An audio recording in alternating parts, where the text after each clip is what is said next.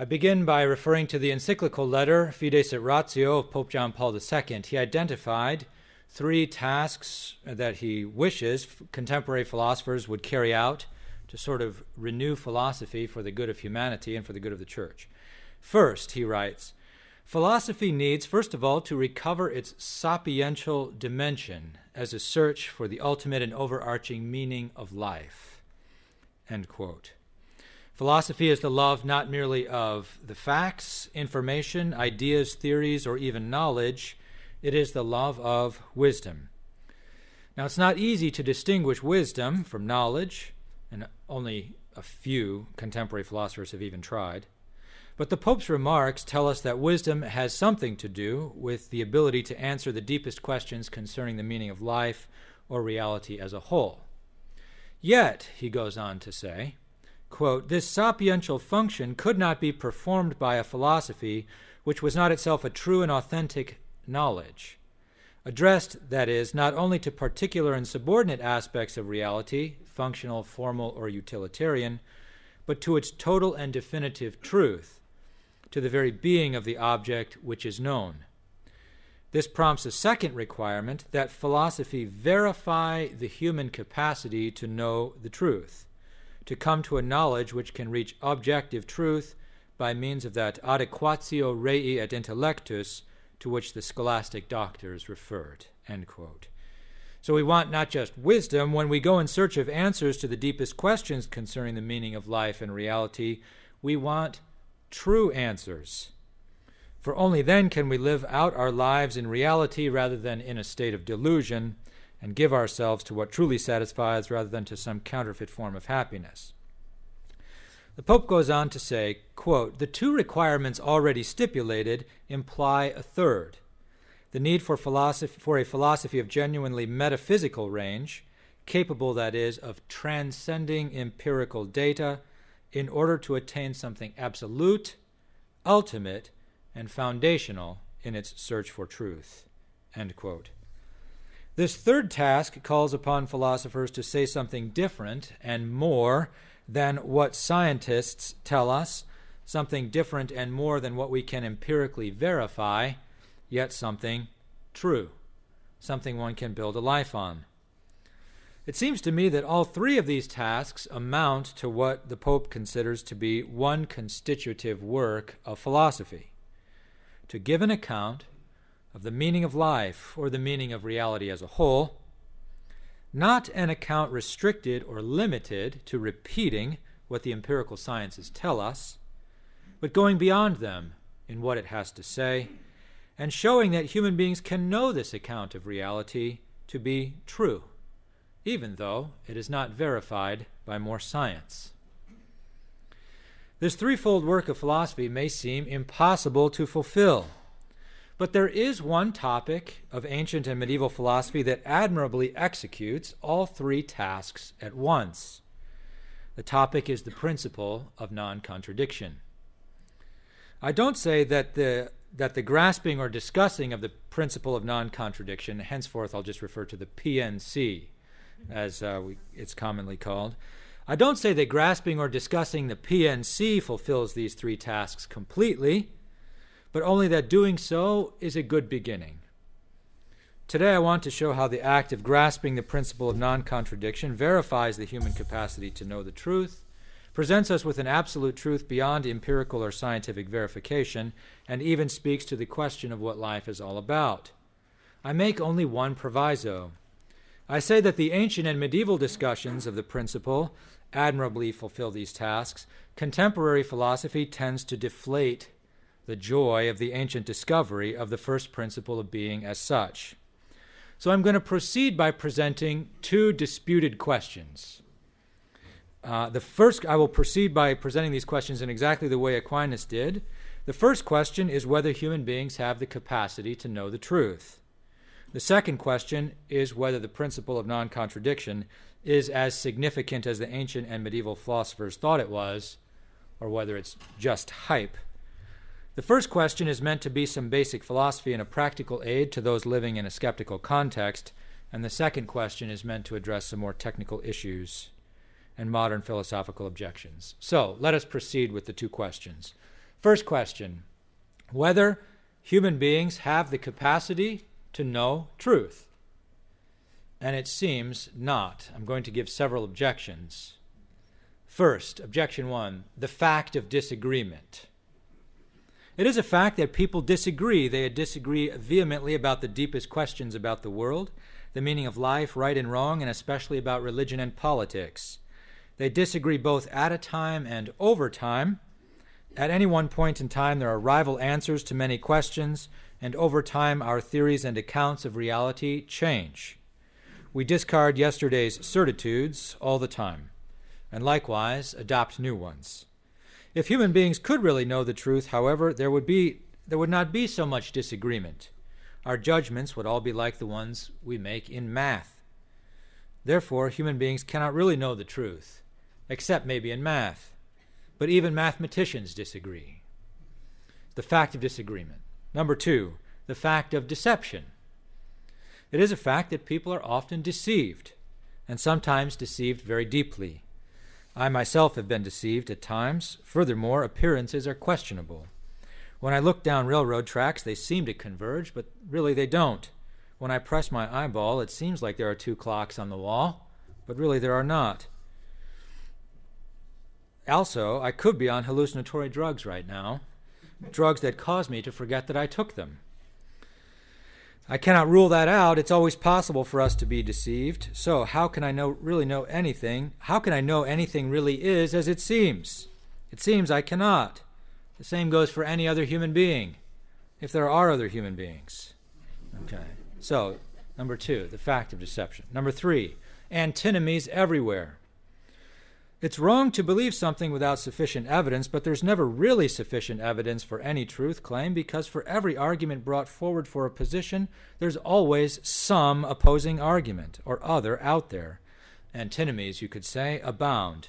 As Sextus Empiricus used to say, against one argument, there's always another. Therefore, human beings do not have the capacity to know truth. Number four, subjective perspectives.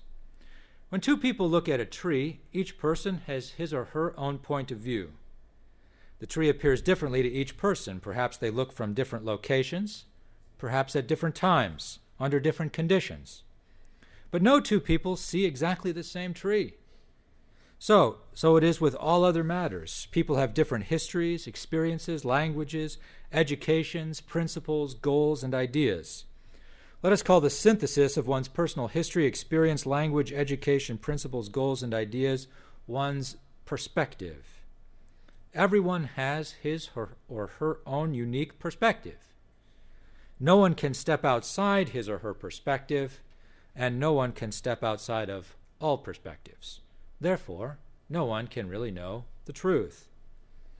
Number five, solipsism or the I cannot get outside of my own mind objection, which I hear formulated uh, by students even before they've read Descartes. Okay, it just seems to be a way that people tend to think about things. I do not have cognitive access to anything other than my own mental states. Although I have access to my own beliefs, concepts, ideas, intentions, sensations, and emotions, I have no access to things in themselves. I cannot get outside of my own mind to know whether things are really there or whether they match how my own mental states depict them. The same holds for everyone else, if anyone else is really out there. Therefore, neither I nor anyone else can really know the truth.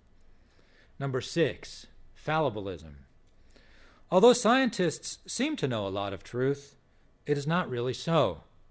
Both scientists and philosophers of science commonly say that all scientific accounts of reality are fallible.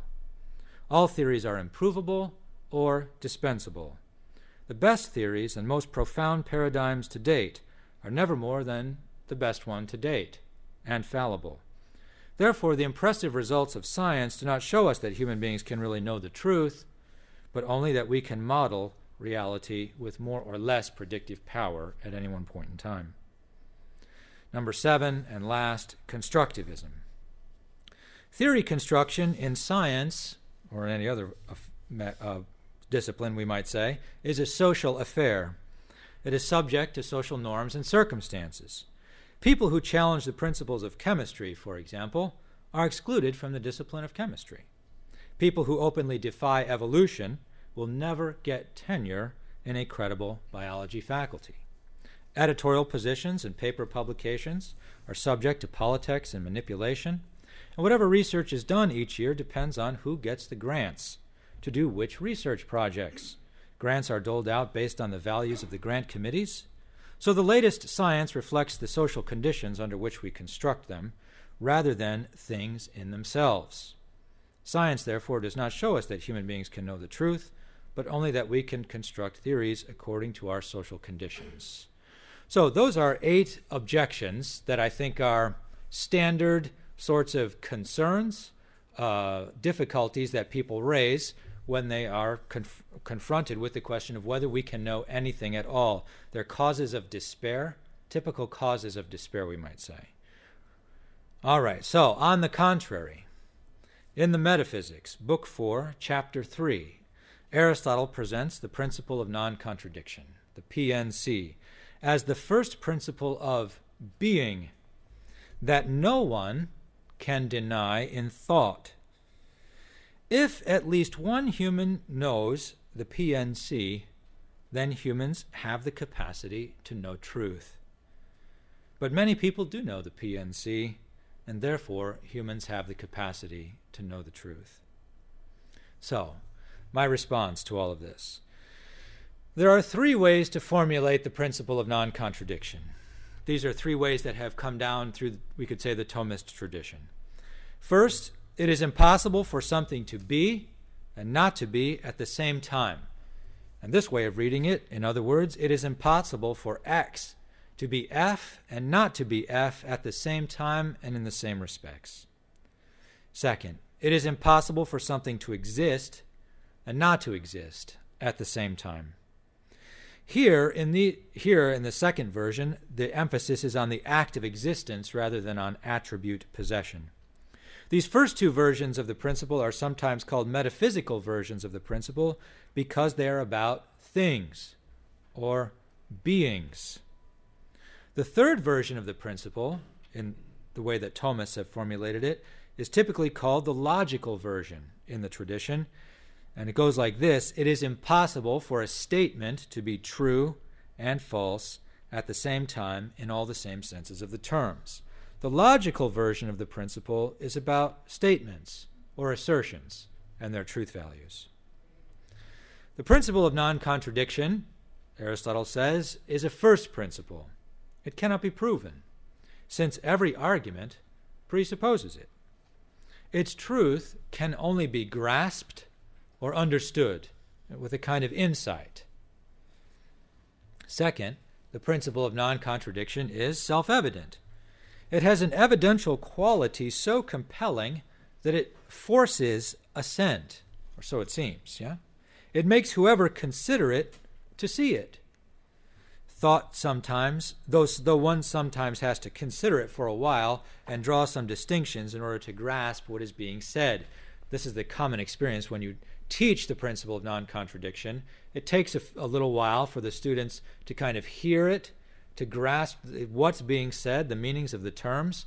But as soon as it's, it's said, the response, as soon as those distinctions are drawn and they grasp what is being said, the proposition that's in the words, it's, all, it's always, yes, of course. Aristotle says, though, that although it can be denied Ah, so it has a kind of self evidence to it. Aristotle says that although it can be denied in words, no one can deny it in thought. Quote, it is impossible to hold the same thing to be and not to be, he says. End quote. The most plausible interpretation of what he means here is that no one actually, no one can actually and concurrently think a contradictory state of affairs, although obviously people can hold contradictions in habitu or dispositionally. Finally, it is impossible to be mistaken about the PNC, Aristotle says. For a person is mistaken about something when he or the, she thinks or judges something is so, and it, it is not so. Now, necessarily, in order for someone to be mistaken about the PNC, the person would have to think it impossible for something to be and not to be at the same time, and yet it would have to be possible for something to be and not to be at the same time. Therefore, to show that one could be mistaken about the PNC, one must hold it possible for something to be and not to be at the same time. But no one can hold that in thought, given the self evidence of the principle. Now, we are a, now we are in a position to show that humans have the capacity to know the truth. For if one simply sees that the principle of non contradiction is true and cannot be mistaken about it, then one knows it. Here I'm simply stating some sufficient conditions uh, of knowledge, sufficient conditions for knowing this particular principle. I'm not giving a general account of knowledge in general. But if one knows the principle of non contradiction, then one knows a truth, for whatever one knows is a truth. Therefore, if one simply sees the principle of non contradiction is true and cannot be mistaken, then one knows a truth. And if one knows a truth, then at least one human being has the capacity to know truth.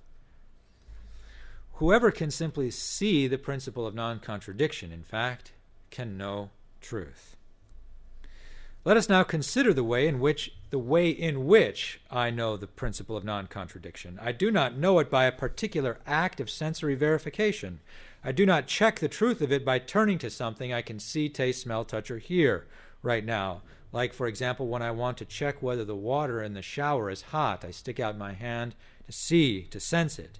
That's not how I determine whether the principle of non contradiction is true. Rather, I know the PNC by a priori reflection and have a priori justification for it. Since I know it by a priori reflection, the PNC, quote, transcends the empirical data, to use the language of John Paul II. I do not accept the PNC because my five senses tell me so. Also, I do not hold it because science says so. Scientists do not double check the principle of non contradiction, but they presuppose it in everything that they do. People knew the principle of non contradiction long before modern science even came to be. Therefore, not only do human beings have the capacity to know the truth, but they can know at least some truth without a current sensory verification and without modern scientific reasoning. The human capacity to know truth, therefore, is not limited to knowing empirically or scientifically. Finally, let us note with care the distinction between the metaphysical and logical versions of the principle. This distinction is present in the Thomist tradition, but is absent in contemporary discussions. Aristotle discusses the principle of non contradiction in his book, The Metaphysics. He doesn't discuss it in his logical works all that much, only obliquely and indirectly. He's looking for the principles and the properties of being as being Thanks to our knowing the metaphysical versions of the PNC, we know that all beings, as such, are self consistent.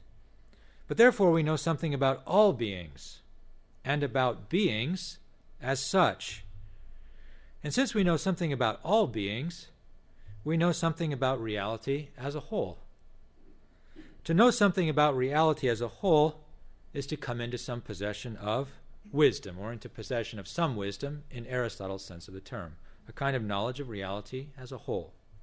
And since we know something about beings as such, then we know something ultimate, to use again John Paul II's language. We know being, at least a bit, and nothing is prior to being.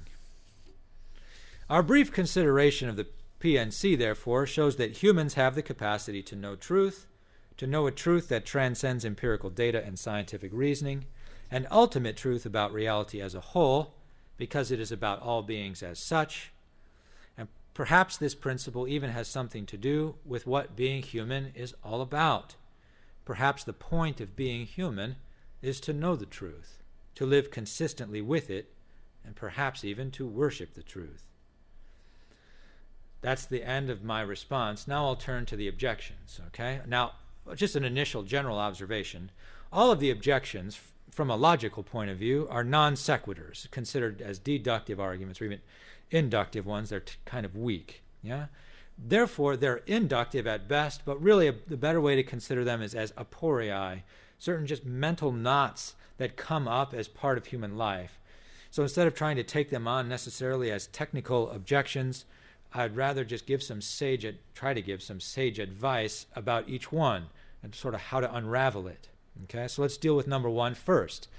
People disagree, the fact of disagreement. As to the premises of this objection, or, or the points of this set of this difficulty, there is much disagreement about particular things. But there is no disagreement about the first principle of being as such. People can disagree about the PNC in words, but not in thought. That's the great claim of Aristotle. And when I think of the principle of non contradiction and the experience the force, I don't even have the capacity to doubt it. It's not a voluntary assent. So, uh, a good, I think Aristotle is on to something when he says no one can deny it except in words. To the second, the fact of deception. Although people are often deceived in particular matters, there is at least one thing about which it is not possible to be mistaken. It's not possible to be mistaken about the PNC, or at least no one's been able to show that it's possible to be mistaken about the PNC. This does not by itself dis- defeat skepticism about the senses, or sensory skepticism. It does show that being as such is accessible, and at least some of its features are able to be grasped without the possibility of error. It is possible to know being as such, at least a little bit. To the third objection, that there are antinomies everywhere. Antinomies do abound, and they are cause for consternation. That's true. But they cause consternation only because we know before we even consider them that reality cannot be both one way and the opposite at the same time. So before we even consider antinomies or take alarm at them, we already know something about reality as such. Furthermore, Aristotle shows us how antinomies, or something like antinomies, aporia, actually serve growth in our knowledge or understanding of the truth. For antinomies or aporia provide occasion for more insights, and more insights lead us to still more of the truth. To the fourth, subjective perspectives. The principle of non contradiction is not anyone's personal perspective, it is a pure and simple truth. That we have the capacity to grasp it shows that we have the capacity to transcend personal perspectives to grasp a pure and simple truth. Furthermore, although everyone has a personal perspective, in the sense defined here, a synthesis of one's personal education, experience, etc., Aristotle's approach to the truth through the gathering of aporia and noesis shows how each personal perspective is, in fact, a doorway to the truth, the proverbial door that no one can fail to miss, he says. Number five, to the fifth, solipsism, or I cannot get outside of my own mind.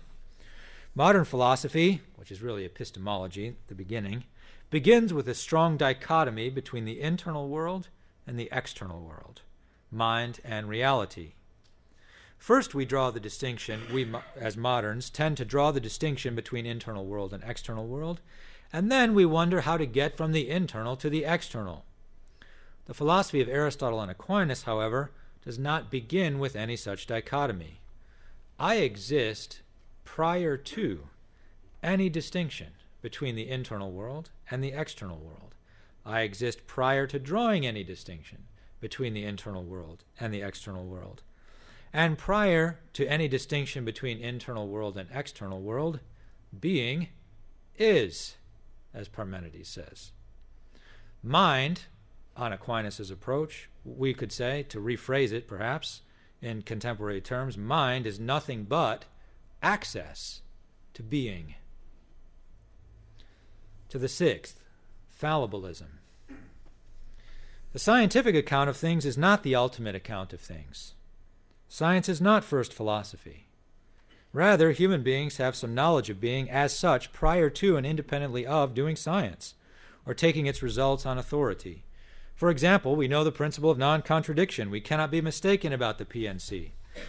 Furthermore, William Wallace's Thomistic account of science contends that scientists have arrived at some demonstrative knowledge of nature in Aristotle's sense of demonstration. For example, it seems to be demonstrated that the moon is spherical. There's no reason to expect a future paradigm to overturn the claim that the moon is spherical. To the seventh, constructivism. Research and inquiry is a social act, and therefore it is subject to the vicissitudes of the practical life, but the object of such inquiry and research is not. The object of the inquiry and research is the truth of things. We do not construct truth but discover it, and the principle of non contradiction is an example. We do not make the PNC to be true, but it evidences itself forcefully to the mind. The principle of non contradiction is beyond the politics of the scientific establishment because it is known prior to doing science. To consider this truth about all beings as such requires no special research grants. Therefore, this principle, at least, is not merely a reflection of our social and political situation. So, that's the end of the first question whether human beings have the capacity to know the truth. And obviously, one could raise many more questions. That's the idea of disputed questions. One leads to another. So, let's turn now to a second question. Uh, this would be based upon more modern sorts of technical considerations in philosophy. The question would be Is the PNC just a bunch of hype. I wish I had more a more technical way of saying it, but that seems to be the upshot of a lot of objections or points that are commonly made. So, is the PNC just hype? It seems to be so. Here are some, objection number one the triviality objection. Let S stand for any subject term whatsoever. It is redundant and trivial to say S is S. But the PNC is just such a sentence, for it basically says the same is the same. Or rather, it says the idea of white is the idea of white. All of that, by the way, is a quote from John Locke. I'm quoting Locke. How does he understand the principle of non contradiction? You're basically saying S is S, or the same is the same, or the idea of white is a, the idea of white. Therefore, it's a trivial statement. And this, Locke says, is why it's self evident. It's a relation of ideas. Number two, the nothing follows objection. The principle of non contradiction is the proposition that it's not possible that P and not P. But from that proposition, it does not follow that P. It also does not follow that not P. It also does not follow that Q. Nothing follows concerning what is actual. Therefore, the PNC does not tell us the way the world actually is. Uh, note, this is also this is my way of interpreting the following text from John Locke. Quote, "Tis plain that they, these maxims, the principle of non-contradiction and identity, or not, nor have been the foundations whereon any science has been built. There has been a great deal of talk propagated from scholastic men of sciences and the maxims on which they have been built, but it has been my ill luck never to meet with any such sciences, much less any built on these two maxims." What is, is, and it is impossible for the same to be and not to be. So I think that's a version of the nothing follows objection, basically. And the third objection, the it's not about the world objection. There are two versions. Number one, it's knowable a priori. We know a priori that it's not possible that P and not P. That is, we know the PNC prior to any particular act of verifying it through sensory experience. But no proposition known a priori is about the world. Only those statements we know to be true a posteriori from a particular act of verification through the senses are about the world. Therefore, the principle of non contradiction is not about the world. And B, another version of the same objection, it's a tautology. The proposition, it's not the case that both P and not P, is a tautology in logic. It's a logical truth. It is true in every possible evaluation uh, but it is true merely by virtue of the meaning of the truth functional connective. And now, no tautology is about the world, and therefore the principle of non contradiction is not about the world. So, on the contrary, the Thomist tradition identifies and distinguishes different versions of the principle. There's the metaphysical versions, which are about being, reality, things in themselves, and there are the logical versions, which are about statements and the truth values and the properties of statements. So, what's the response? All of these objections are basically raised from inside a kind of di- uh, dichotomy, a modern dichotomy between subject and object, internal world and external world, a priori, a posteriori, logical truth versus truth in general, or something like this.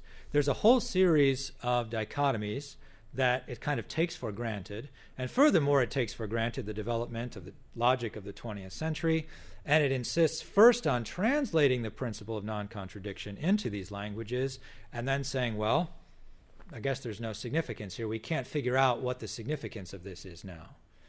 And the general response to all of that would be well, maybe that's a bad way to try to understand the principle of non contradiction.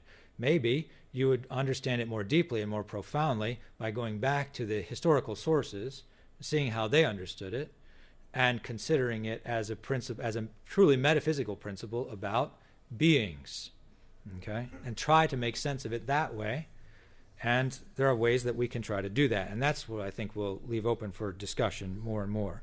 Let me turn right to the objections, just for the sake of time. First, the triviality objection. Locke misinterprets the principle of non contradiction in light of his epistemological confusion. The principle does not say that the same is the same, and it doesn't say that the idea of white is the idea of white. If what it is saying must be, for, must be formulated in subject predicate form, the statement would be that all beings are essentially self consistent. That might be one way you could rephrase it. As to this, the idea of white is the idea of white, let us remember it is one thing to think of white and another thing to think of the idea of white. But Locke consistently confuses the two sorts of acts from the beginning to the end of his epistemology, and the same confusion plagues his account of the maxims or first principles. To the second objection, the nothing follows objection, I think this is one of the more significant ones, actually. Although nothing follows from the principle of non contradiction just by itself, and by itself it is not the starting point of a rationalist system from which we can deduce the world, like Spinoza, nonetheless, it is a light. Here's where shifting back to the ancient understanding of knowledge and principles as a light, as opposed to a mere proposition from which you deduce things, may be helpful. It is a light that illuminates many truths, perhaps all truths, in a dialectical context, especially by way of the Socratic elenchus.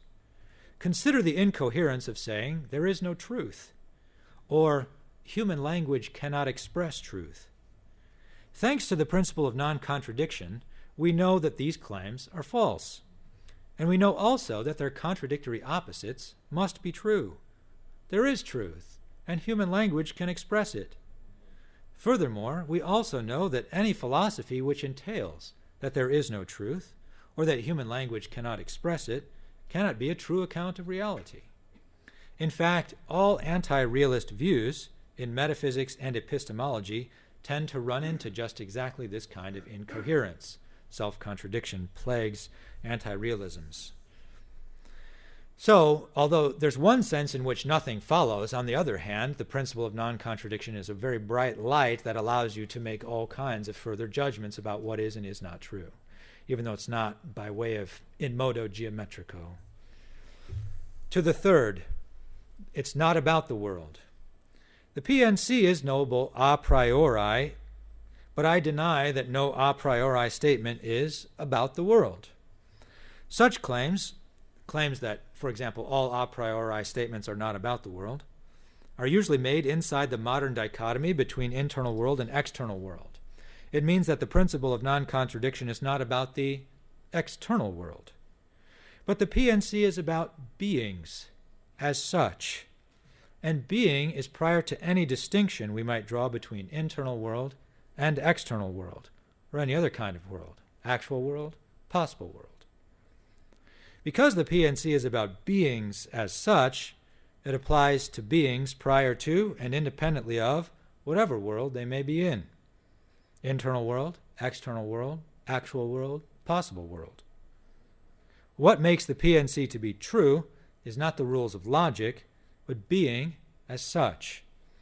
being is the truth maker of the principle of non contradiction, because being is the truth maker of every proposition. That's where I'll end with the two disputed questions. So that's what I have to set before you is some sort of reflections on the principle of non contradiction. The idea is, first of all, to address what we might call radical despair about the human ability to know truth uh, and deal with common objections that people raise or aporia that they have, and then also some attempt to deal with ways in which contemporary philosophy, modern philosophy, um, deflates the significance or aims to deflate the significance of the principle of non contradiction. So that's all. Thank you very much.